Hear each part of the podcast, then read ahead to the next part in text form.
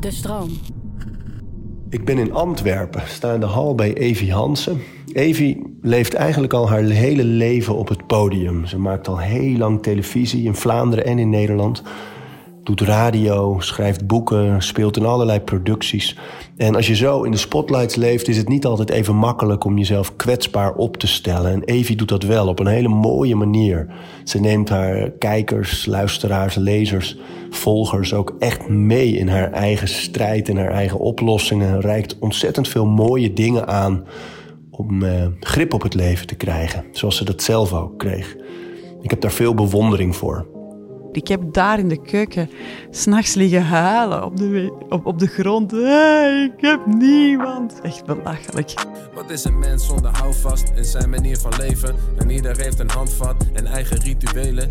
Orde in je hoofd, zodat alles te overzien is. We praten over routines. Ik had zo'n kater. En, en, en vooral, ik kon het niet meer weglachen. En mijn vriend die zei, haha, je hebt een kater en bla bla bla. En ik zei echt van, oh, ik vind dit niet meer leuk, dit is niet oké. Okay. Ik voelde mij een loser. We praten over routines. Je zou als we voor het huis staan niet zeggen dat dit er allemaal achter zit. Nee, ik weet het. Het is een pareltje. Het is een verborgen parel. Uh, de voorkant is het lelijkste huis van de straat. Want voor de rest staan er hier hele mooie huizen in de straat. Maar uh, dit is eigenlijk een oud schoolgebouw. En um, dat is ook wel mooi. Mijn oma, die woonde hier vroeger als kind tijdens de oorlog achter de hoek. En zij is in deze school um, kolen komen stelen. Ja, als kind uh, toen dat dus de scholen dicht waren. En, uh, de maar de kolen waren er nog lagen? Ja, ja, waar de kolen nog lagen. En dus uh, dat is eigenlijk wel een mooie anekdote. Dus uh, ja, ik woon hier heel erg graag. Ik moet nu even de toiletrol van mijn hond gaan pakken. Ja. Wacht, sorry. Ja, zij heeft de toiletrol te pakken. Ook nieuw in mijn leven. Een, een hond. hond. Ik had nooit gedacht dat een hond zo'n aanvulling zou zijn op mijn leven. Want? Ik heb vroeger een hond gehad toen ik twaalf jaar was of zo. Omdat ik die heel graag wou en mijn moeder dat niet kon weigeren. Maar uiteindelijk werd dat de hond van mijn ouders.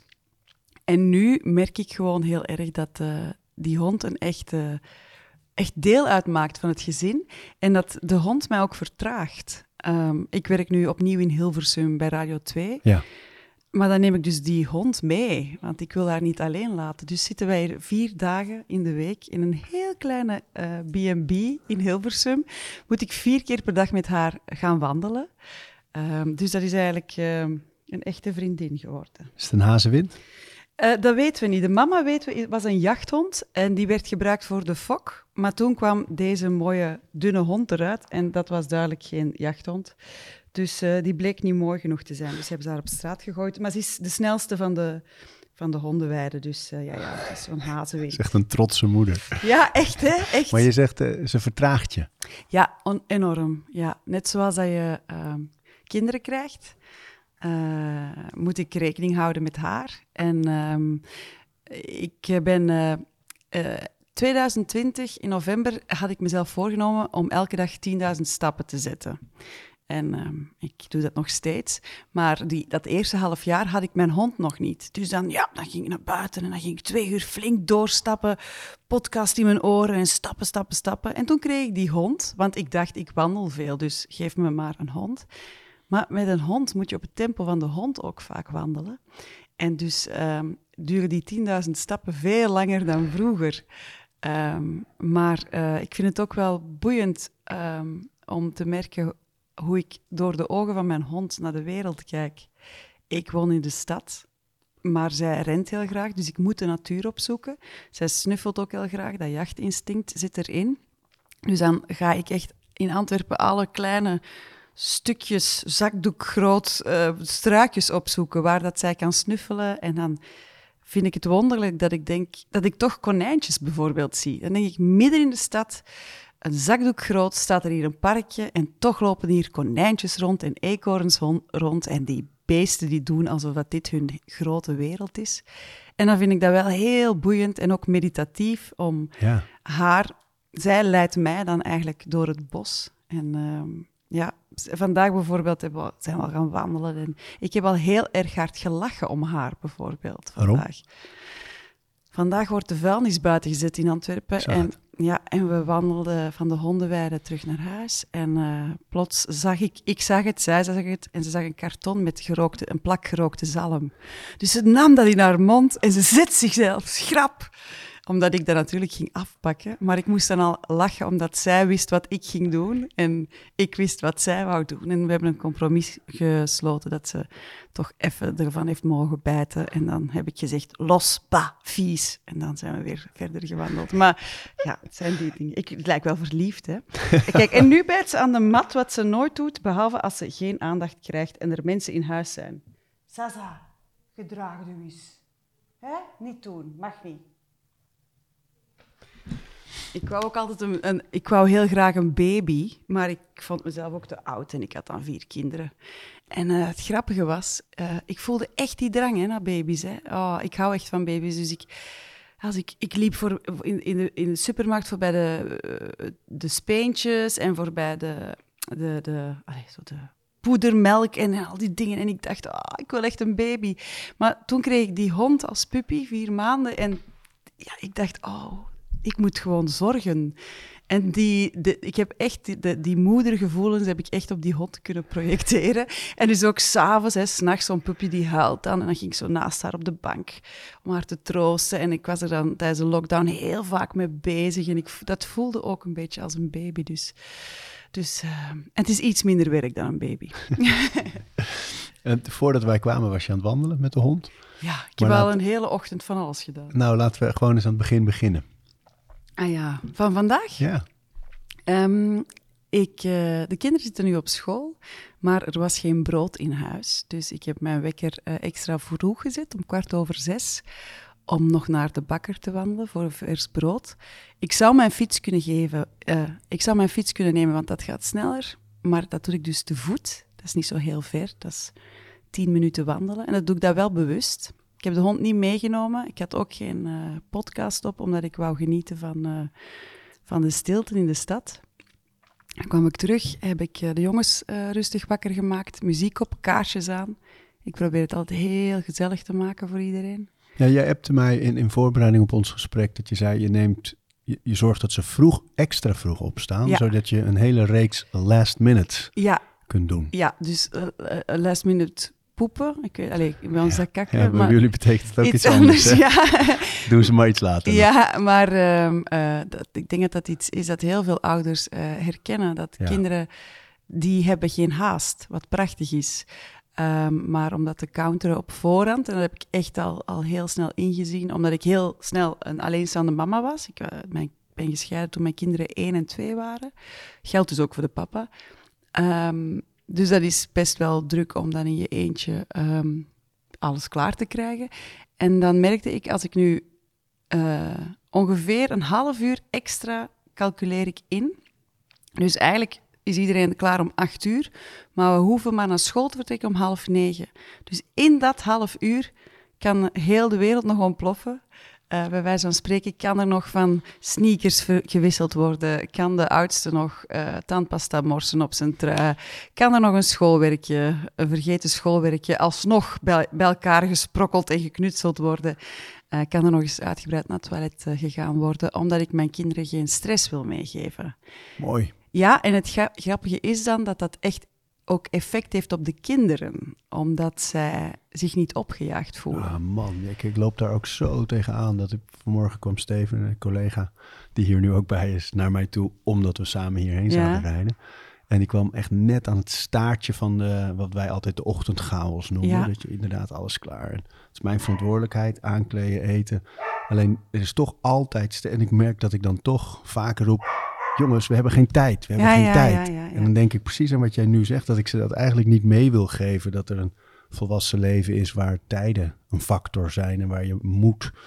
Uh, maar juist wil ik zo graag dat ze dat gevoel niet hebben. Nee. Dus uh, dit is een goede tip voor mij eigenlijk. Ja, nog geeft. Vroeger opstaan. En ja. ook, uh, maar dat is zo. Ja, uh, zorgen dat alles al klaar staat. Dat zeg ik ook wel tegen de jongens hoor. Ik vraag s'avonds van, zet je boekentas al klaar en de kleren al klaar liggen. Als, als kind deed ik dat ook al. Dat, Als zij echt heel klein waren, dan had ik dat echt op de zetel klaargelegd. Dus uh, van kousen tot onderbroeken tot schoenen, dat lag allemaal klaar.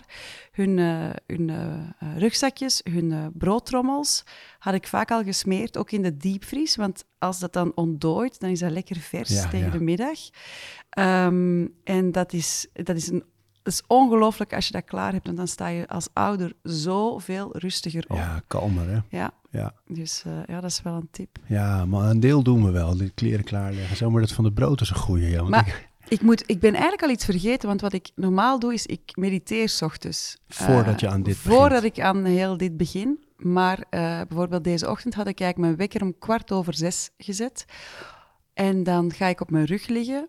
En dan doe ik even een bodyscan. Altijd. En dat kan echt nog als je half slaapt. Hè? Gewoon zelf even van, oké, okay, van mijn hoofd naar mijn voeten, hoe voel ik mij?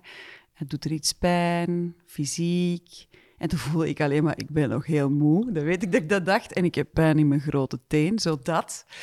Um, en dan uh, draai ik me nog eens om en dan kan ik me even met mijn vriend knuffelen. En um, ja, dan sta ik op en dan doe ik wat ik moet doen. Dus zelfs al had ik misschien nu niet de tijd om echt te mediteren... Ik heb wel de tijd genomen om even naar mezelf te luisteren. En ook die bewuste keuze van naar de bakker te gaan te wandelen, terwijl de fiets veel sneller is. En dus geen podcast of zo op te zetten. Um, dat zijn wel van die kleine dingen die ik ondertussen... Omdat ik al zo lang mediteer, dat ik dat wel in mijn dagelijkse leven integreer, zonder het echt altijd te beoefenen. En wat ik mooi eraan vind, is dat je inderdaad kiest voor die, die, zo'n moment waarvan een ander denkt, nog even een beetje sluimeren. Paar minuutjes. Ja, ja, ja, ja. Maar die paar minuutjes zijn heel veel waard dus. En ja, d- d- daar kan je, je veel meer in doen dan ja, sluimeren. Ja, zonder dat je daar um, uh, effectief moet gaan werken of zo. Ik bedoel, uh, liggen, je bent dan toch half wakker. En ofwel val je terug in het slaap en dan word je negen minuten ba- uh, later heel erg misselijk wakker, ik. Hè, want dan ja. zit je weer in een droom en dan moet je weer... Terwijl als je denkt van, oké, okay, ik ga gewoon rustig op mijn rug liggen en dan leg ik letterlijk mijn handen op mijn borst en op mijn buik. Ademhaling. En ook al ben ik dan nog half aan het slapen, ik ben daar wel echt bewust mee bezig om al eens te checken, hoe voel ik mij? En um, eigenlijk begint de dag met een beetje zelfzorg. Op een hele zachte manier.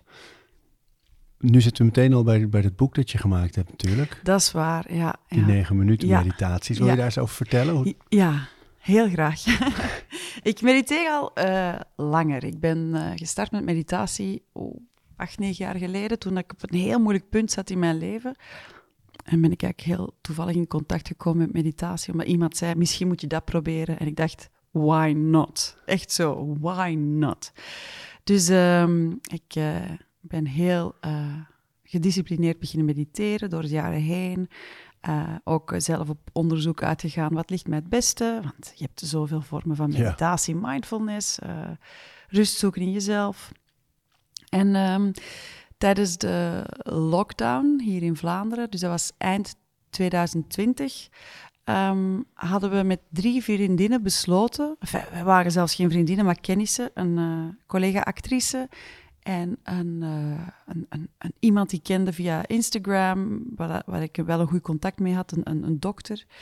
En uh, we besloten om met ons drieën elke ochtend te mediteren op afstand. Dus gewoon vanuit in ons bed. Uh, hetzelfde zoals je een, een, een loopmaatje hebt of een sportmaatje of uh, waar je samenkomt om koekjes te bakken. Dat, maar dat mocht dan allemaal niet, dus dan dachten we, dan hebben we een soort van regelmaat. En wat wij deden was om kwart voor zeven de wekker zetten. En dan deden we alle drie dezelfde meditatie. En dan hadden we achteraf, uh, door de dag, stuurden we WhatsAppjes uh, in een groepje van hoe vond jij het? Bij mij deed het dit, bij mij deed dat. En dan 's avonds kozen we een andere meditatie en die deden we de volgende ochtend opnieuw. En dit deden we eenentwintig dagen. En na die eenentwintig dagen zei er iemand in die WhatsApp-groep van... Maar kunnen wij dat ook niet? Want wij luisterden altijd naar ofwel Engelse podcasts, ofwel... Uh, Franse podcast, maar ik, mijn, mijn Frans is helemaal niet zo goed, dus dan lag ik mij te concentreren van, begrijp ik het wel goed? Of uh, Nederlandse podcasts, maar wij zijn Vlaams. En dat was er eigenlijk nog niet. En um, toen zijn we samengekomen eind december en ik had een groot whiteboard bij. Ik ben nogal van de daadkracht. Zij ja. noemen mij ook godin daadkracht. Nu, die godin vind ik wel overdreven, maar het is wel zo dat als ik een idee heb en ik weet dat het kan uitgevoerd worden, dat ik dat ook doe, sinds ik niet meer drink. Daarover, um, daarover straks ja. meer. Um, en toen zijn wij, want we mochten nog niet samenkomen. In België was alles heel streng. Uh, dus dat was december twintig twintig voor de feestdagen. En dan hebben we een kampvuur gemaakt en toen zijn wij beginnen brainstormen. En toen kwamen wij op het idee om snoesmeditaties te maken. Omdat we meditaties wilden maken zo laagdrempel mogelijk. Dus als mensen nog in hun bed liggen, als ze slapen, dat ze gewoon blijven liggen. En in plaats van hun wekker op te zetten, die meditatie te starten. Uh, van exact negen minuten, want zo lang duurt dus het snoezen. Ja. Over negen minuten, negen minuten later. Waarvan ik me altijd heb afgevraagd, waarom niet Waarom, hè? Ja, dat weet ik ook niet. Dat, de, ik heb het opgezocht, maar uh, dus op Wikipedia nee, staan er een paar verschillende uh, ja. conclusies. Dat het net geen tien minuten is. Maar toen, om een, la- een kort verhaal eigenlijk nog korter te maken, die avond hadden wij besloten om snoesmeditaties te maken. eenentwintig gingen we een challenge doen. Hebben we meteen alle thema's opgeschreven die we zouden doen, verdeeld onder ons drieën.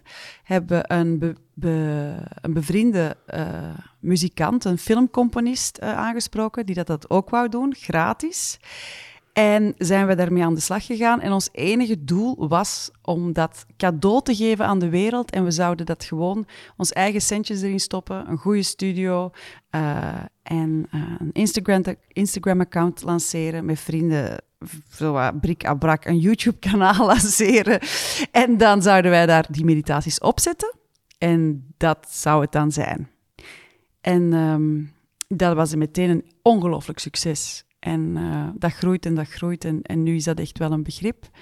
En um, ondertussen hebben we slaapmeditaties gedaan. Hebben we sneaky meditaties gedaan, ook wel leuk. Sneaky? Tussendoor. Omdat mensen vaak niet willen zeggen van, ik ga even mediteren. En um, het zijn, dat, dat is ook, alles duurt nog negen minuten. Dus vandaar nog negen minuten. Omdat we dan zeggen, goedemorgen, blijf nog even liggen. Nog negen minuten speciaal voor jou. Um, En dat geeft ons ook trouwens, die ne- negen minuten geeft ons ook altijd een heel duidelijk stramien, een heel duidelijk doel, een routine, een, een ritueel dat je daar binnen moet blijven. Um, en dus die sneaky meditaties, dat zijn er nu zeven, daar komen er nog bij, um, die mensen kunnen doen als ze bijvoorbeeld op hun werk zitten. Ik heb een wandelmeditatie geschreven van negen minuten en ik zeg, zet gewoon je koptelefoon op en begin de wa- te wandelen. Al is het door de gang, al is het op het parkeerterrein. Ik praat je erdoor, dus ik doe ook een soort van bodyscan, dat je even uh, via je tenen en voelt hoe je gewrichten bewegen. In het midden zeg ik, we zijn nu ongeveer in de helft. Dus als je nu terugwandelt, dan kom je na negen minuten gewoon terug aan achter je bureau. En je hebt een hele reset gedaan. En zo hebben we er ook op het toilet geschreven, maar ook um, als je staat te wachten in de wachtrij, je hoeft ook niet altijd je ogen toe te doen om, om even een reset te doen en even je aandacht bij jezelf te houden in plaats van bij al die prikkels die je binnenkrijgt. En toen kwam um, de vraag van een uitgeverij om daar ook een boek over te schrijven. En um, ik, ik sta nog elke dag en wij alle drie versteld van oh, iets te starten zonder enig plan, zonder daar geld aan te verdienen, want wij hebben daar altijd geld zelf ingestoken, en dat het dan zo ontvangen wordt en dat het dan... Ja, ik, ik kom al langer op tv, dus mensen spreken wij, mij wel regelmatig aan, maar nu spreken mensen mij echt aan in het park, zo van, hey Evi, ik wil je even bedanken, want ik word elke ochtend met jou wakker. En dan besef ik ook van, natuurlijk, ik zit in jouw oor, hè. Ik, dat is heel intiem, hè, ja, als je zo wakker wordt. Op dat wordt. moment ook Op dat nog, moment, ja. ja. En die slaapmeditaties. Dus dat is fantastisch eigenlijk. Ja, maar het is zo mooi, omdat het raakt natuurlijk volledig de tijd en de behoefte en de, de, de, de wens van mensen om aan zichzelf te werken, om meer zorg en aandacht en liefde aan zichzelf te geven in een tijd waar alles onzeker is en wispelturig en, en een beetje grimmig ook wel. Dat voelden wij ook. Ja. Dat voelden wij ontzettend hard. En ik weet nog dat wij in de studio zaten um, de meditaties op te nemen, die wij dus ook echt negen minuten aan één stuk opnemen. Dus het is niet eerst de stem en dan de muziek eronder. Dus de stem, de, de, de muziek speelt en wij lezen echt meestal in één keer die negen minuten in. Dus Uh, we voelen dat ook zelf. En we zijn altijd met ons drie erbij en dan de componist met ons vier. Dus wij zitten mee in die meditatieve staat. En ik weet nog dat de componist toen zelf zei van... Uh, de mensen gaan dit zo nodig hebben. Uh, we hebben die eerste challenge in maart tweeduizend eenentwintig gelanceerd. Als een soort van verwelkoming van de lente. En mensen zeggen ons dat van, wij hadden dat echt nodig ja. om, om, om uh, positief wakker te worden. Ja, en zo overzichtelijk. En zo overzichtelijk, negen ja. minuten. Dus... Ja, en het grappige is, mensen vergeten soms dat hoe, hoe krankzinnig het fenomeen snooze is. Als je erover nadenkt dat het allereerste voornemen van de dag, namelijk op te staan en te beginnen, dat stel je uit. Ja, meteen aan het begin, ik, dat haal je niet meer in. Ik, ik snap, want ik weet dat jij be- tegen snoezen bent. Hè? Ja. Ja, ja, ja, ja. Nee, maar dus... Um, heel veel mensen snoezen. En, en of dat dan nu goed is of niet, je doet dat, je snoest. Allee, veel mensen snoezen. Dus zij, wij hebben letterlijk die negen minuten die je toch kwijt bent, ja. gebruikt voor iets positiefs. Prachtig. En soms zeggen mensen, ja, maar dan val ik terug in slaap. Ik zeg, ja, maar hoe lang snoes jij normaal? Ja, veertig minuten. Ik zeg, ja, dan heb je veertig minuten gemediteerd. Ook prima. Je, je hebt iets gedaan met een verloren negen minuten. En even terug naar wat je zei, hè? Dat je acht, negen jaar geleden een lastige periode ja. had. En toen begon met mediteren. Ja. Kun je daar iets over zeggen? Ja, ja, ja, zeker. Uh, ik ben toen gescheiden. Um, en... Ik, uh, ik heb al een paar keer gezegd, ik, ik, uh, de glans in mijn leven was weg. En het is ni- ik had geen houvast. Uh, mijn mama had toen ook kanker, allee, nu opnieuw, maar uh, dat was toen de eerste keer. En, uh, en, en, en ik, ik had zo het gevoel dat uh, mijn basis was weg en, en mijn toekomst was ook weg. En ik voelde alsof ik in het luchtledige uh, hing of zo. Terwijl je heel veel werkte en heel veel expeditie rond zo'n Nederlandse periode. Oh, en ik had een fantastisch leven. Nederland, België. Ja, ja, maar ik denk dat dat achteraf, nu dat ik daar echt uh, over ben en ik kijk terug, nu pas besef ik, besefte ik hoe wanhopig en ongelukkig ik was. Dat is heel gek, dat je dat dus op het moment zelf niet zo helemaal gelukkig maar beseft of zo. En dat um, een moeilijke periode of... Of, of neigen, schuren tegen het depressieve, vind ik een heel gevaar to- gevaarlijk woord, hoor. Dus ik, ik zeg niet dat ik een depressie had, maar um, dat dat niet altijd is dat je dagen op de bank ligt. Dat zou misschien soms wel handiger zijn, want dan zouden mensen het merken. Dan zou je het merken aan jezelf. Hm. Terwijl ik ben altijd in overlevingsmodus geweest en ik heb altijd blijven draaien en het beste voor de kinderen. En als ik de kinderen... De week van de kinderen, dan uh, was ik een zeer toegewijde moeder. De week dat ik geen kinderen had, had ik twee carrières in Nederland en in België. En dan ging ik feesten, en dan ging ik netwerken, en dan ging ik reizen. En dan ging, ik, ging het mij professioneel door de wind, voor de wind. Um, maar dat hou je natuurlijk niet vol. En um, daardoor had ik misschien ook geen tijd of geen besef om aan zelfonderzoek te doen. En als je dat niet kan doen, dan... Ja, en... en, en, en scheiden is heel heftig, heel heftig, ja. ja. En, en ja, met de combinatie ook van mijn mama dat dan ziek werd natuurlijk. Hè. Normaal ga je, als je mama ziek is, ga je naar je partner. En als het iets is met je partner, ga je naar je ouders. En dat viel nu eigenlijk allebei een beetje weg.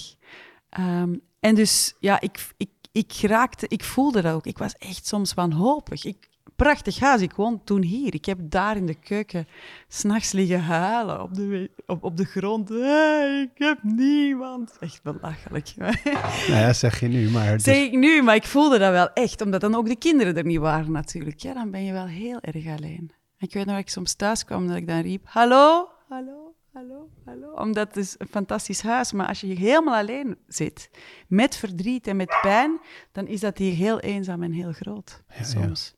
Um, en dus toen, toeval, maar ja, toeval bestaat niet als je het spirituele pad uh, opgaat. Uh, nee, toen zei, er, zei een kennis van mij, zelfs niet een goede vriend, zei, waarom uh, probeer je niet eens uh, te mediteren? En toen zei ik, oké. Okay. En toevallig zei hij, ja, uh, die man die geeft dat. En dan denk ik, ah ja, dat was vroeger mijn kapper, dus die kende ik. Ja, had ik ook nooit een... een een uh, meditatief persoon ingezien, maar goed. En dat was hier achter mijn hoek. Dus ik heb die gewoon uh, een mailtje gestuurd van... Hallo Peter, ik hoor dat jij meditatielessen geeft. Oké, okay, kom maar langs. Heb ik drie dagen uh, vrijgehouden. En uh, dan heeft hij mij zo privéles gegeven. En dat was toevallig uh, T M. Uh, trans- Transcendental. Ja, meditatie. Ja. nooit iets over opgezocht, gewoon gevolgd. En dat heel, uh, wel heel uh, disciplinair gedaan, twee, drie jaar aan een stuk. Echt elke dag een half uur, 's morgens en 's avonds. Dagboek bijgehouden, meer beginnen schrijven. En dan natuurlijk met ups en downs dat losgelaten, maar dan ook wel mijn eigen weg daarin gevonden. En, um, en ja, uh, ik heb, ben er ook altijd meteen open over geweest. Want nu is dat oké okay om te zeggen dat je mediteert, maar dat was tien jaar geleden nog nee, absoluut niet. niet. Nee, nee. Nee, nee. Een vaag hoekje, zweverig zeer, hoekje. Ja, ja, zeer vaag, zeer zwege, zweverig. En ik weet nog wel dat ik um, wel ontzettend schrok toen ik bij mezelf merkte dat het echt beter met me begon te gaan. Want wat merkte je dan? Minder oordelen. Dat is wel heel, heel interessant. Over uh, jezelf? En over anderen dus. Um, dat doet meditatie. Dat hoor je ook, hè? Dat, dat je empathischer wordt. Omdat je... Ja, waarom? Dat is weer een ander verhaal. Maar dus ik merkte dat ik... Um, zachter werd voor, werd voor mezelf, maar ook um, toleranter. Ik vond mezelf leuker, aangenamer. En omdat ik niet zoveel eisend was uh, voor mezelf, of omdat ik uh, mezelf onder alle omstandigheden oké vond, begon ik ook veel meer begrip op te brengen voor andermans situaties. En dat vind ik heel gek. Dus bijvoorbeeld um, roddelen. Ik zeg niet dat ik nooit meer roddel, hè, maar ik merkte wel dat, dat, dat als het dan begon van wat heeft zij nu aan... dat dat in plaats van mee te gaan of, of dat, dat ik echt dacht van, wat doet dat er ook toe? Dat, allee, dat ik er zo wat gevoelig voor werd. Uh, met ups en downs, Arie, want... Ja, ja, ja, ja. Gelukkig maar. Af en toe is ja. goed roddelen kan geen kwaad, als de mensen het verdienen. Nee, nee. Maar, uh, maar, maar dus dat uh, zachter worden naar mezelf en naar anderen toe. Ja, en dan kom je weer bij die, die typische voorbeelden van dat je je niet meer druk maakt als uh, iemand... Uh, uh, op jou vloekt of, of, of in de file klaksoneert, hè, toetert. Of dat je dan elke keer denkt van... Oh, die mens heeft misschien wel een, uh, een slechte dag of zo. Dat je alles door de ogen van een ander begint te bekijken. En het niet helemaal zo op jezelf begint te betrekken. En de relatie die je nu hebt, hè, um, die heel mooi is ook om van de zijlijn te volgen ja. trouwens. Want ik, vind, ik geniet er met volle teugen ja, van. Ja, heel lief. Yes, zo samen ook, ook in die hele... in die hele quarantainesituatie, hoe jullie daarmee omgingen en met de kinderen erbij en allemaal. Het was allemaal zo uh, mooi. Maar denk je ook niet vaak dat het zo werkt, dat op het moment dat je zo aan de slag gaat met je eigen ja. leven en veel meer ook lief bent voor jezelf, dat je pas dan echt weer klaar bent voor connectie? Ja, en dat je dan pas de juiste persoon tegenkomt. Ja, want um, dat is wel heel bijzonder. Dan heb ik nog tijdens dat mediteren acht jaar uh, woehoe, gesukkeld en uh, gefeest. En uh, dan was ik nog vrij wanhopig. Maar dan was die meditatie wel een reddingsboei voor mij. Dat ik niet kopje onder ging. Dat ik dus zo op kon leunen. Uh, en dat, dat, dus dat, dat is misschien niet wat dat meditatie hoort te zijn, maar dat hielp wel om... niet helemaal te verdrinken in... in, in. Dus, dus dat, dat, goed dat dat er is geweest, maar dan ging het nog een stapje verder. Uh, dan um, heb ik eigenlijk een, een paar uh, dingen meegemaakt die ik niet had verwacht. Bijvoorbeeld mijn deelname aan Wie is de Mol. Dat was eigenlijk achteraf een heel groot kantelpunt in mijn zelfontwikkeling. Ik was namelijk al van mijn twintig jaar... Want in België was dat, is dat, twintig, dat is uitgevonden door België, dat programma. Ja, dat weet Vlaanderen. Ik, hè? Een Belgische producent. Ik was eerst, zo'n fan daarvan. Ik droomde daar destijds over. En ik, ze hadden mij al een paar jaar gevraagd van wil je meedoen, maar dat kwam niet uit met mijn agenda. En dus toen ze mij dat vroegen, was ik... Ik begon te huilen van ik mag meedoen met Wie is de Mol. Maar voor de rest had ik totaal geen voorbereiding gedaan, want ik was natuurlijk weer bezig met allemaal projecten en... en En dus ik dacht, oh, ik ga meedoen met Wie is de Mol. En ik vond dat zo fantastisch. En toen, Arie, kwam ik aan in Colombia. En na de eerste avond belde ik naar mijn contactpersoon. Dat was een vriend. En ik zei, dit is niks voor mij. Ik kan dit niet aan. Ik kon die, die, dubbele, die dubbele persoonlijkheid niet aan. Het spel. Ik, het spel. Maar ik had dat totaal niet verwacht. Want ik keek daar zo ontzettend naar uit. En... En ik was ook de enige die heel de tijd zei van... kunnen we nu even niet babbelen over wie de mol is? Want ik dacht, als we gewoon elkaar leren kennen... dan wordt dat wel duidelijk wie het wordt. Naïef. Ik kwam ook dan beneden aan de ontbijttafel... en toen zag ik iedereen met zijn schriftjes zitten opschrijven. En toen dacht ik, moet ik dit oh, moet ik echt gaan onthouden of jij nu kaas eet of ham eet. En, en, en ook het feit dat, um, dat ik dan niet meer gewoon met mensen in gesprek kon gaan, omdat ik voelde van, ofwel vertrouw jij mij niet, ofwel mag ik jou niet vertrouwen. En ik ben zo niet. Ik, ik, ik ben gewoon wie ik ben en ik ga er ook altijd van uit dat de andere dat ook is. En plots kwam dat spel in mijn gezicht terecht en ik voelde mij zo slecht. En ik weet nog, ik, ik reisde toen ook heel vaak voor drie op reis. En, B N N-varen, ja. Ja, en na dag vier stond ik echt zo... Oh, dat was weer zo een, een proef. En ik dacht echt, wat sta ik hier te doen? Want ik hoef het niet te doen om verre reizen te maken. Dat doe ik al. En ik heb het thuis met mijn kinderen. Uh, toen ken ik mijn, mijn vriend nog niet, maar ik heb het zo goed. En, maar het feit dat ik iets deed waarvan ik dacht dat het iets voor mij was. En waarvan ik, wat een meisjesdroom was. En dat zo tegensloeg. En dat vloog ik er als tweede uit. Allee, als eerste uit, maar gelukkig de tweede aflevering heb ik toch nog iets meegemaakt. Maar dat was... Ik was helemaal in de war ook. Ik, ik was langs de ene kant opgelucht. Langs de andere kant vond ik het jammer. Maar langs de andere kant wist ik dat ik het niet aankon. Ik, ik heb daar nog nachten over gedroomd. Ik, eigenlijk zat er meteen een woef, trauma in. Misschien goed dat ik er snel ben uitgegaan. Maar dus... Um, dat was... echt een breekpunt voor mij. En daarna ben ik heel erg ziek geworden.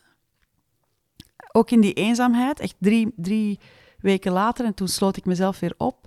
En toen, Arie, heel raar, ben ik naar een... Uh, dacht ik, ik moet voor mezelf zorgen. Zover was ik dan al. En de kinderen waren niet bij mij. En uh, toen heb ik ook heel intuïtief een, een, uh, een massage geboekt van twee uur. En er stond iets bij met kristallen. En ik dacht dat dat een hot stone massage was. Weer niet gecheckt, ik check nooit iets. Ik lees nooit gebruiksaanwijzingen, ik doe gewoon. Dus ik naar die vrouw hier in Antwerpen. En uh, die was net afgestudeerd, dus die had zo een eigen kamertje ingericht als meditatiepraktijk. En je hoort de belletjes bloem, bloem, bloem, bloem, bloem. En wierook dat er brandde. En zij kwam naast mij zitten en ze zei... Oké, okay, voor we eraan ver- beginnen, vertel... Dus ik dacht, oh, maar ik voel mij slecht en ik heb koorts en ik had een maagzweer en ik had, ik had van alles. En ik, dus ik dacht, oké, okay, oké. Okay. Dus ik begin gewoon te vertellen. En dan moest ik ruiken aan allemaal parfum, allemaal geurtjes. En dan, zij sorteerde dan kristallen en ik dacht alleen, oh, begin mij nu te masseren, kom aan, begin mij nu te masseren. En toen zei ze, en hoe is de relatie met uw vader? En toen zei ik, oh, ja, dat is wel oké, okay, alleen dat is niet echt oké, okay, maar bla bla bla. En ik begon zo een beetje uit te leggen. En, en toen zei ze, aha, dus eigenlijk heb je het gevoel dat jij nooit aanvaard bent geweest door uw vader. En ik dacht, wat, wat zegt ze nu allemaal? Ik ben op die bank gaan liggen. Zij is beginnen dingen te doen uh, met die kristallen, ik weet het niet. Ofwel was ik aan het eilen van de koorts, ofwel... is er iets gebeurd. In elk geval, ik zag toen alle liefdes van mijn leven voor mij staan. Klinkt heel zweverig, maar het is wel hoe dat is gegaan. Maar dat was dus van twintig jaar geleden. Uh, alleen, allemaal mannen die ik graag had gezien, waar, waarvan, waarvan ik hield. Maar die stonden ineens allemaal op één lijn. Dus het leek voor mij of er geen jaren tussen zaten. En toen dacht ik echt, wat is het patroon? Wat mis ik hier? Wat loopt er fout? En toen dacht ik... Juist, ik kies altijd voor mannen die eigenlijk geen rekening houden met mij. Niet slecht bedoeld altijd, want er waren mannen bij die heel verliefd waren op mij, maar die, waar ik niet verliefd op was, maar die niet echt luisterden naar mij. Enfin, dat dacht ik. Wat is er gebeurd na die uh, massage? En nu is het mooie. Ik ben naar mijn vader gegaan en ik heb gezegd, papa, ik zit met een paar vragen. Namelijk, ik heb het gevoel dat... door onze relatie, dat ik ook iets mis in mijn relatie met andere mensen. En toen zei hij, ja Evi, um, die vraag heb ik mezelf ook gesteld toen ik jouw leeftijd was en scheidde van jouw moeder. Um, dus ik zal jou de familiegeschiedenis vertellen van mijn overgrootvader, mijn grootvader en mijn vader. En bleek dat dat allemaal, zij eigenlijk heel mooie mannen zijn, die uh, in de steek zijn gelaten of zich in de steek gelaten voelden, heel jong naar een kostschool zijn gestuurd, die in elk geval nooit um, de juiste liefde heb, hebben gekend. Daarom geen onaardige mannen, hè? Helemaal niet, hè? Maar die dat dus, die, die dat thuiskomen of dat die complete aanvaarding van hun vader nooit hebben gehad en dat ging generaties op generaties door. En tijdens dat gesprek heb ik toen tegen mijn vader gezegd, en die dat moment in mijn leven en dat moment in mijn leven en dat moment in mijn leven, vader. En was ik zo gekwetst. En hij zei ook van, ja, ik begrijp het, maar emotioneel ben ik niet capabel om dat...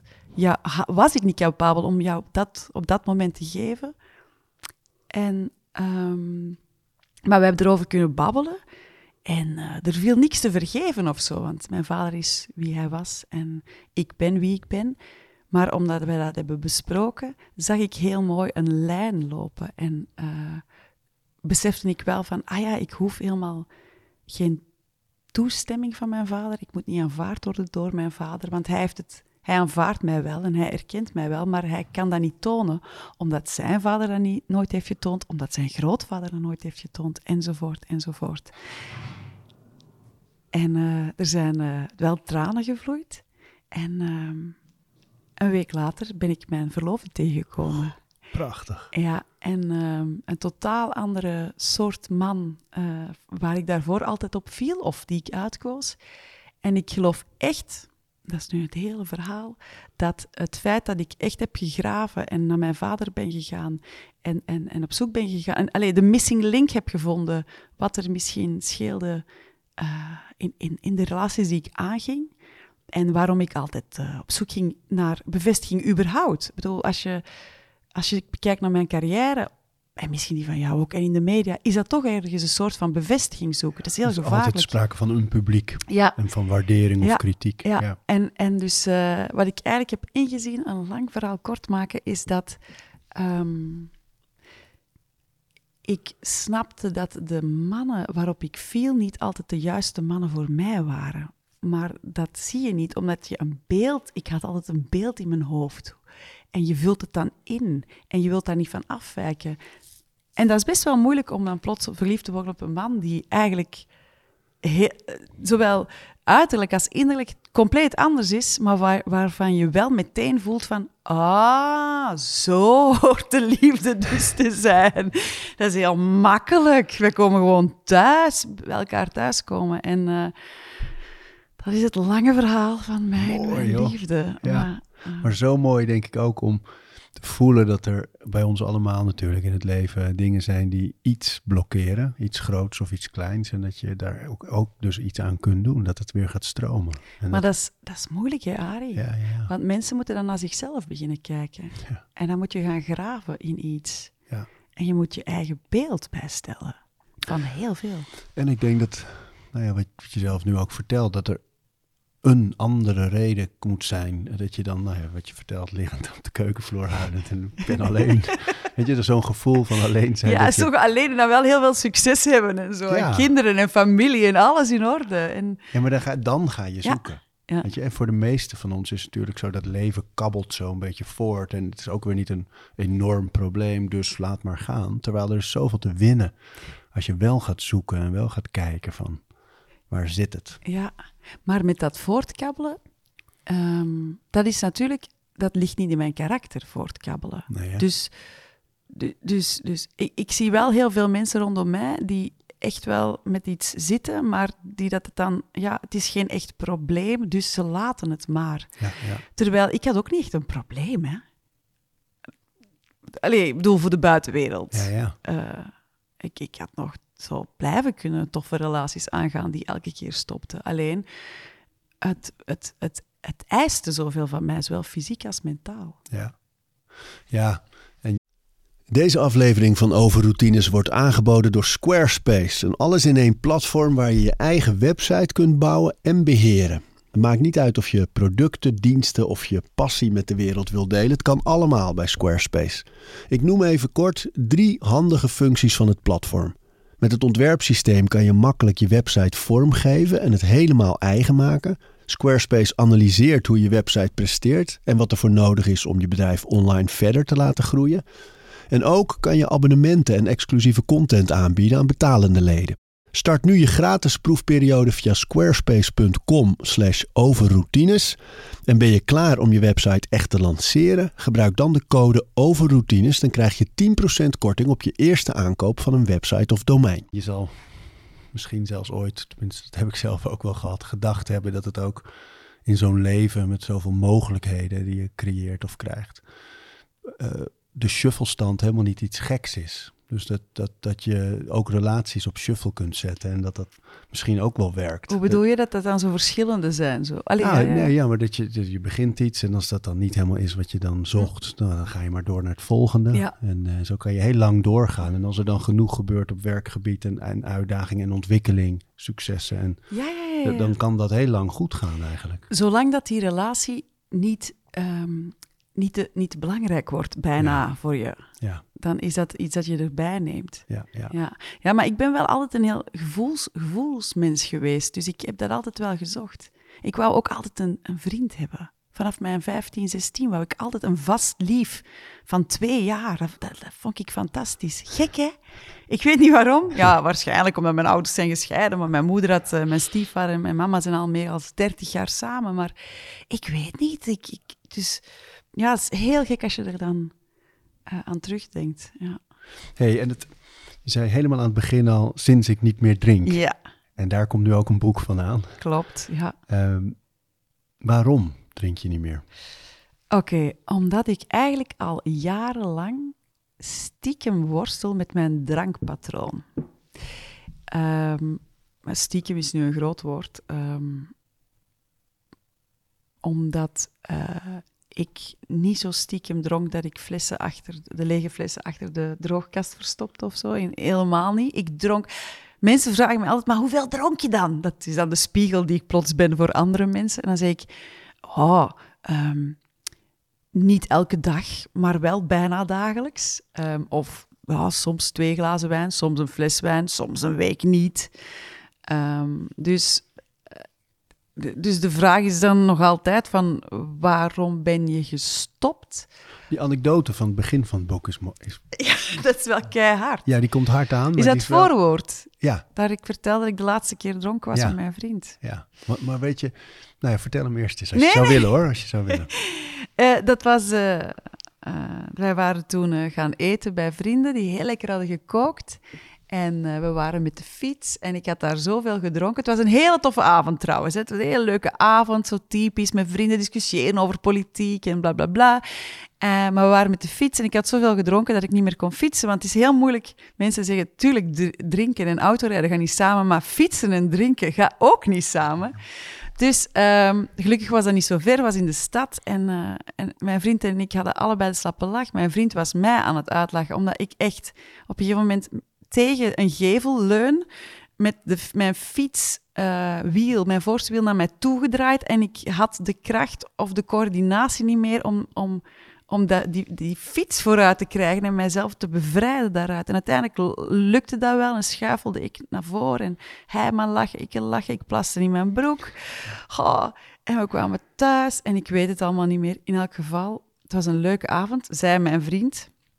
En ik werd de volgende dag wakker en ik, ik, uh, ja, ik had zo'n kater. En, en, en vooral, ik kon het niet meer weglachen. En mijn vriend die zei, haha, je hebt een kater en bla bla bla. En ik zei echt van, oh, ik vind dit niet meer leuk, dit is niet oké. Okay. Ik voelde mij een loser. En waarom kon ik niet stoppen na een tweede, derde glas?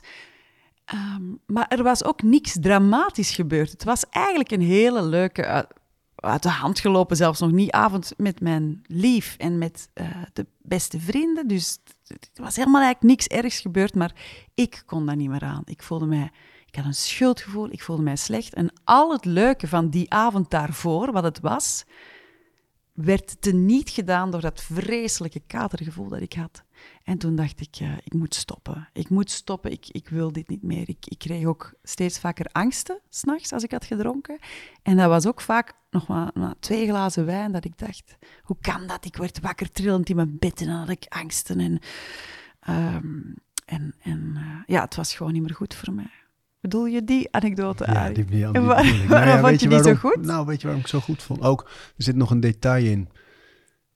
Wat, wat, wat ik wel herken als je een avond veel gedronken hebt of andere dingen gedaan. Maar is dat je het gesprek overheerste. Dus dat, je, dat het over politiek ging, maar dat uiteindelijk vooral ja. jij aan het woord was. En je, dat je niet meer luisterde. En dat ik... Ik heb dat zelf gedaan. Ik heb broers die dat... Op een gegeven moment herkende ik dat patroon. Het avond begint heel leuk en gezellig. En we, hebben, we drinken wat samen. En op een gegeven moment is het één, één richting. En dus dat vond ik een heel sterk voorbeeld. Maar ook omdat ik denk dat dit boek volgens mij ook heel erg veel gaat over misschien niet zozeer een verslaving, maar waar heel veel mensen zitten, in dat het alcohol er altijd is. We vieren ermee, we rouwen ermee, het is er altijd en je, je ontneemt jezelf heel veel. En, want ik hou ook van heel erg van een glas wijn, maar ik heb ook momenten wel gehad natuurlijk dat je, dat je denkt, oh ja, maar het zit ook veel in de weg. Ja. En in, de, in je boek komt zo mooi naar voren wat je ervoor terugkrijgt als het er niet is. Ja, maar dat duurt wel even. En dat vond ik zeer confron- confronterend.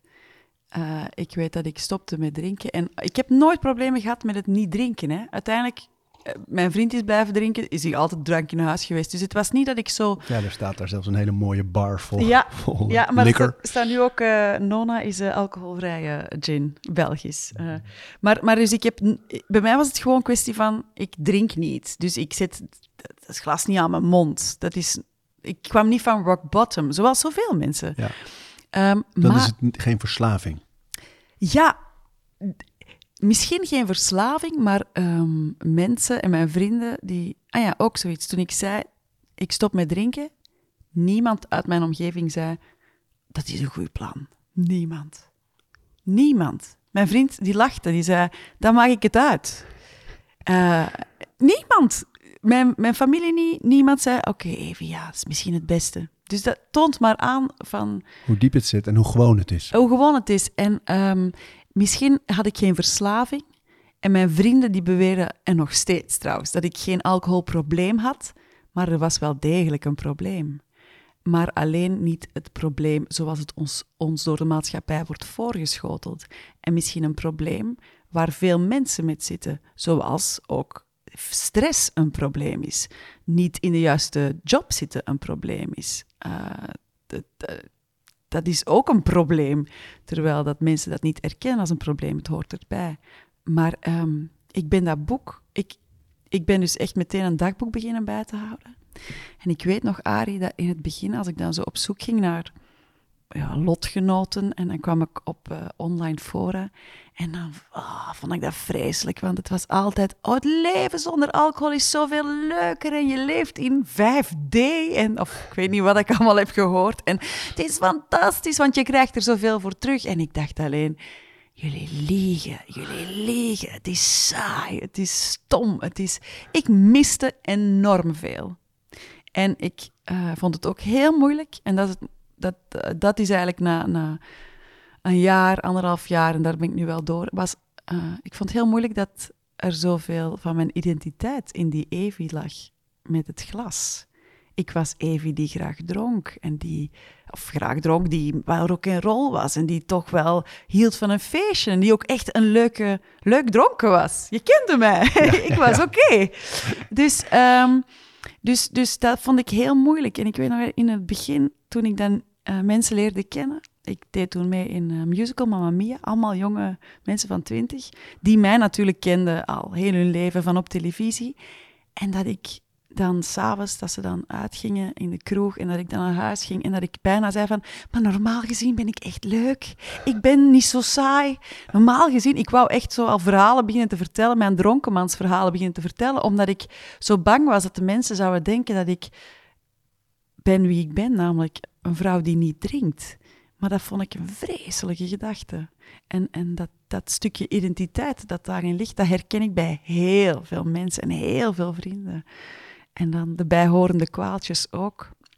Die dat bij mij allemaal zijn verdwenen als sneeuw voor de zon sinds, sinds ik niet meer drink. Ja, dat is wat je zei toen ik erover begon, net voordat we gingen opnemen. Dat je zei, ik heb zoveel, ik had nooit gedacht dat ik er zoveel voor terug zou krijgen. Nee. Wat bedoel je dan?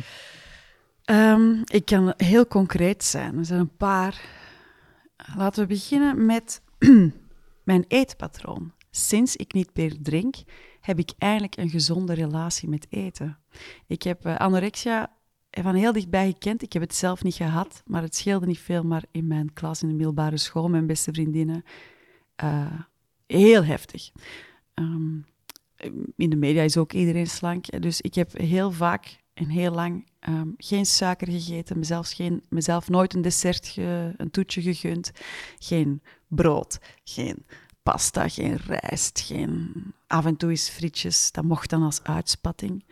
Um, en ik ging elke dag op de weegschaal staan en ik vond mezelf altijd lelijk. En ik ging sporten om te vermageren. En ondertussen bleef ik maar rustig wijn zuipen. Toen ik stopte met drinken... Um, ik ben niet afgevallen. Ik weeg op tot op de gram hetzelfde. Maar het gekke is... Um, ik mag nu alles eten. En ik kan alles eten. En ik eet heel intuïtief. En ik heb nu voor het eerst in mijn leven... dat ik doorheb van... dat ik energie haal uit mijn eten. Dus als ik... Uh, ja, ik, ik eet wel... Ik eet gezonder, um, maar gevarieerder. Dus ik, ik, ik kan gewoon mee eten met de kinderen. En ik eet wat aardappelen en ik eet wat rijst. En ik eet, als ik honger heb, een boterham. Of ik eet wat kwark. Of ik eet enkel fruit. Um, als ik zin heb in een toetje, dan eet ik dat. Dat moet niet elke dag, maar dat kan. En ik voel nu dat mijn lichaam het voedsel gebruikt om te bewegen. Maar... Arie, kan je je voorstellen wat een rust dat mij geeft, dat ik eindelijk na dertig jaar niet meer hoef bezig te zijn met het tellen van calorieën. Dat ik niet meer bezig moet zijn met mezelf schuldig te voelen als ik, ocharme, een, een donkere bruine boterham eet. Dat ik mij niet slecht moet voelen omdat ik eens gewoon gebakken rijst eet. Dat, ik, dat is zo een last van mijn schouders gevallen. Dat is al heel, heel, heel belangrijk, omdat ik zie dat heel veel diëten... Er zijn zoveel mensen die op die oh, diëten gaan, die dat... Ik heb dat ook allemaal gedaan. Crash-diëten, man. Ik heb me volgekapt met alleen maar proteïne. En dat hielp dan wel, maar dan kom je daarna toch terug bij. En... Maar mijn drank moest al, wel altijd blijven, dat is het grappige. Het eerste was, en hoeveel per week mag ik drinken? Dat. Dus, dus die rust dat ik daarvan krijg, dat ik nu gewoon... Uh, daar niet op moet letten, waardoor je dus ook vanzelf gezonder begint te eten. Dat is heel, dat is heel gek. Waardoor je dus ook vanzelf begint te bewegen. Ik hoef, ik, vroeger moest ik met mijn kater naar de sportschool slepen, met een kater baantjes zwemmen, met een kater pilates. Nu ben ik altijd fris, dus nu denk ik van mezelf, van, gaan we wandelen, gaan we fietsen? Oh, ik loop wel even. Uh, ah, ik sta hier wat te dansen in de living. Ah ja, yoga, leuk, als ik zin heb. Het hoeft allemaal niet meer, waardoor je... Maar ik beweeg gewoon meer. Er is veel meer beweging. Er is dus dan wordt het ook minder bewe- belangrijk om het te plannen. Tuurlijk. Ja. En je, je krijgt het vanzelf omdat je het leuk vindt. Je gaat niet sporten omdat je je lichaam per se in shape wilt uh, krijgen. Je gaat... sporten of bewegen omdat je daar zin in hebt, omdat je hoofd vrijmaakt en omdat je daar vrolijk van wordt. Mooi. En dat lichaam, dat gekke is, tuurlijk is mijn taille slanker geworden, tuurlijk zijn mijn benen gespierder geworden. Maar als gevolg in plaats als van gevolg, als doel. Ja. Dat is één belangrijk ding. Het tweede is, ik had de, uh, de hele gevaarlijke uh, H P V virus. Wat is dat? Dat is, dat zijn, uh, dat is een... Ze noemen, dat een, een, een, ze noemen dat geen S O A, omdat tachtig procent van de mensen het af en toe wel eens heeft. Dat is een auto-immuunziekte die je wel krijgt door seks. Maar uh, meisjes worden daar nu ook uh, do- voor ingeënt, omdat je daar uh, baarmoederhalskanker van kan krijgen. Dat zijn de H P V. Dat zijn, als ze zeggen onrustige cellen, als je dat leest, dat is dan dat. H P V. Ja, H P V, dus H P V virus. En uh, ik liep daar al een tijdje mee rond, maar nooit erg genoeg. Maar toevallig, allez, jammer genoeg, had ik wel de meest dodelijke uh, kankercellen die zouden kunnen ontwikkelen. Je hebt daar verschillende gradaties in. Normaal gezien, binnen de twee jaar breekt je lichaam dat vanzelf af en gebeurt er niks, omdat je immuniteit sterk genoeg is. Bij mij gebeurde dat maar niet. Dat was al vijf jaar aan het sluimeren en dat lukte niet. En uh, daarom ging ik elke half jaar een uitstrijkje laten le- nemen. Dat kunnen ze meten. Je hebt dan nul, één, twee, drie, vier. En ik had tussen nul en één, dus niet dramatisch, maar we moeten het in de gaten houden. Die zijn weg. Zo. Die zijn weg. Op één jaar tijd, dat is weg. En um, dat kan toeval zijn, maar ik geloof daar niet in. Ik geloof ook echt, ik voel dat ook, dat mijn immunis, immuunsysteem eigenlijk beter is. Dus sinds ik niet meer drink, ben ik zwart op wit verlost van die... kankercellen, dat, dat is nu zo.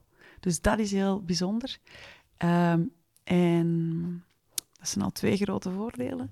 Enorme voordelen. En de derde lijkt me productiviteit in wow, jouw geval. Ja, en ik was al zo productief, zou je denken. Um, maar weet je wat is, Arie? Bottom line is dat, um, of je nu drinkt of niet, het leven heeft moeilijke kanten en moeilijke momenten. Maar sinds ik niet meer drink, loopt mijn leven op rolletjes. Het gaat zoveel makkelijker. Moeilijke momenten zijn er nog steeds, veel verdriet, maar ik kan daar zo... Dat gaat, ik veel kan beter mee omgaan. Veel beter mee omgaan. Dat is het. Het leven is gewoon makkelijker. Ik kan het veel beter handelen. Ik, kan, ik heb ook veel meer energie om het aan te kunnen. Um, het is soms ook wel hard, omdat je je niet kan verdoven. Dat is soms echt heftig, ja. Want je zit uh, in dat verdriet en je kan het niet even dempen. Vol aangaan, hè? Stoïcijns. Echt. Maar het verdwijnt ook veel sneller. Of je... Of je, je, je, je... Ja, je, ik zag... Mijn dalen zijn veel minder diep. De pieken zijn veel minder hoog. Dat is ook zo. Maar ook daar leer je mee omgaan. Um, omdat je... Um, wat ik nu besef is dat... Ik dronk vooral op leuke momenten. Maar ik dacht daar niet bij na. Dus een terrasje in de zon, dan hoort daar een glas witte wijn bij... Maar ik was eigenlijk al gelukkig op dat terrasje in de zon. Ik moest daar niet... Moest, ik, ik, dat was een gewoonte. Omdat... Dat wil je juist niet verdoven eigenlijk. Nee, nee, maar het was een gewoonte om bij een leuk moment dat nog meer op te leuken. En van die gewoonte moet je af. En dat is heel gek, want je bent zo gewend van een leuk moment nog leuker te maken. Um, en, en als je dan eindelijk daaruit bent en... dat dat uit je systeem is, want dat is ook griezelig hoe lang dat in je systeem zit, dan pas snap je van, ah ja, um, het, het, voor mij wordt het leven niet leuker zonder alcohol, maar eh, ik heb de alcohol niet meer nodig om het even leuk te hebben. Maar je bent geen missionaris daarin, hè? En, en... In niks hoop ik. Nee, maar en toch is het, denk ik, en dat herken ik, dat is een mooie koers, denk ik ook, om... Je reikt wel heel veel aan en je laat wel ja. zien wat het voor jou betekent en hoeveel goeds en moois het kan teweegbrengen. En daarin zit natuurlijk ook wel een behoefte om iets mee te geven. Absoluut, maar um, daar haal ik ook voldoening uit. En, en ik wil um, een beetje oh, normaliteit zo wat terug ook creëren. Ik wil ja, ja. ook gewoon ouder worden. En, en, en dat is ook al heel zeldzaam in mijn wereld. Bij vrouwen, hè? Ja, ja. En, um, en, en het gekke is dat hoe normaler ik ben, hoe bijzonderder het dan plots wordt. Dat is, ik, ik doe helemaal geen grote dingen. Ik mediteer na negen minuten. Ik, uh, ja, ik laat niet aan mijn gezicht werken. Als je dat wel doet, moet je dat vooral doen. Maar ik doe dat dan niet. En dan is dat iets bijzonders. Ik stop met alcohol. En dan zeg ik vaak...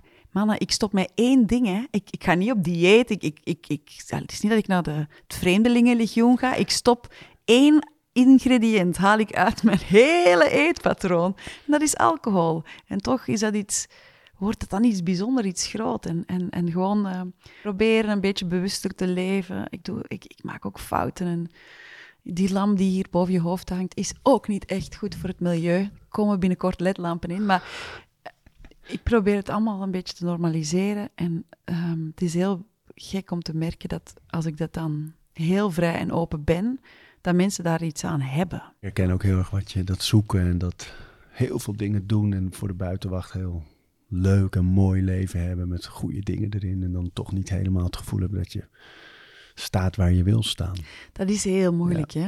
Ja. Maar um, ik sta nu wel echt waar ik wil staan. Ja.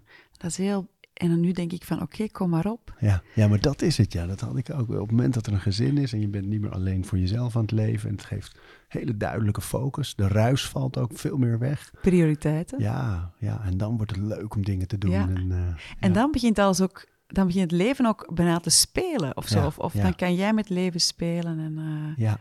ik, ik denk ook vaak van, uh, er is maar, dit is maar het, het leven. Dat is, en langs de ene kant is dat gek, want het leven... is maar het leven, maar het relativeert ook zo mooi. En als je dan denkt, oh, dit moet nog en dat nog en die kans, dan denk ik, hey, het is maar een leven, hè. Ja, ja. En, en toch wil je ook heel graag mooie dingen blijven maken. Daar zit iets heel, iets bijna tegenstrijdigs, maar het werkt wel zo dat je ambitie wordt zuiverder en... Ja.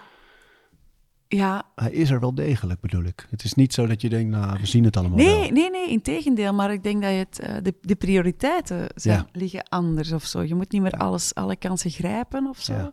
En alles is ook mogelijk.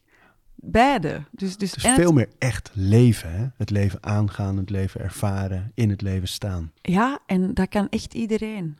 Dat kan echt iedereen, maar je moet er wel even doorheen een zure appel, denk ik. Soms wel. Je moet wel echt naar jezelf kijken. En je moet, je moet helemaal niks, maar um, uh, verantwoordelijk zijn over je eigen keuzes en daden.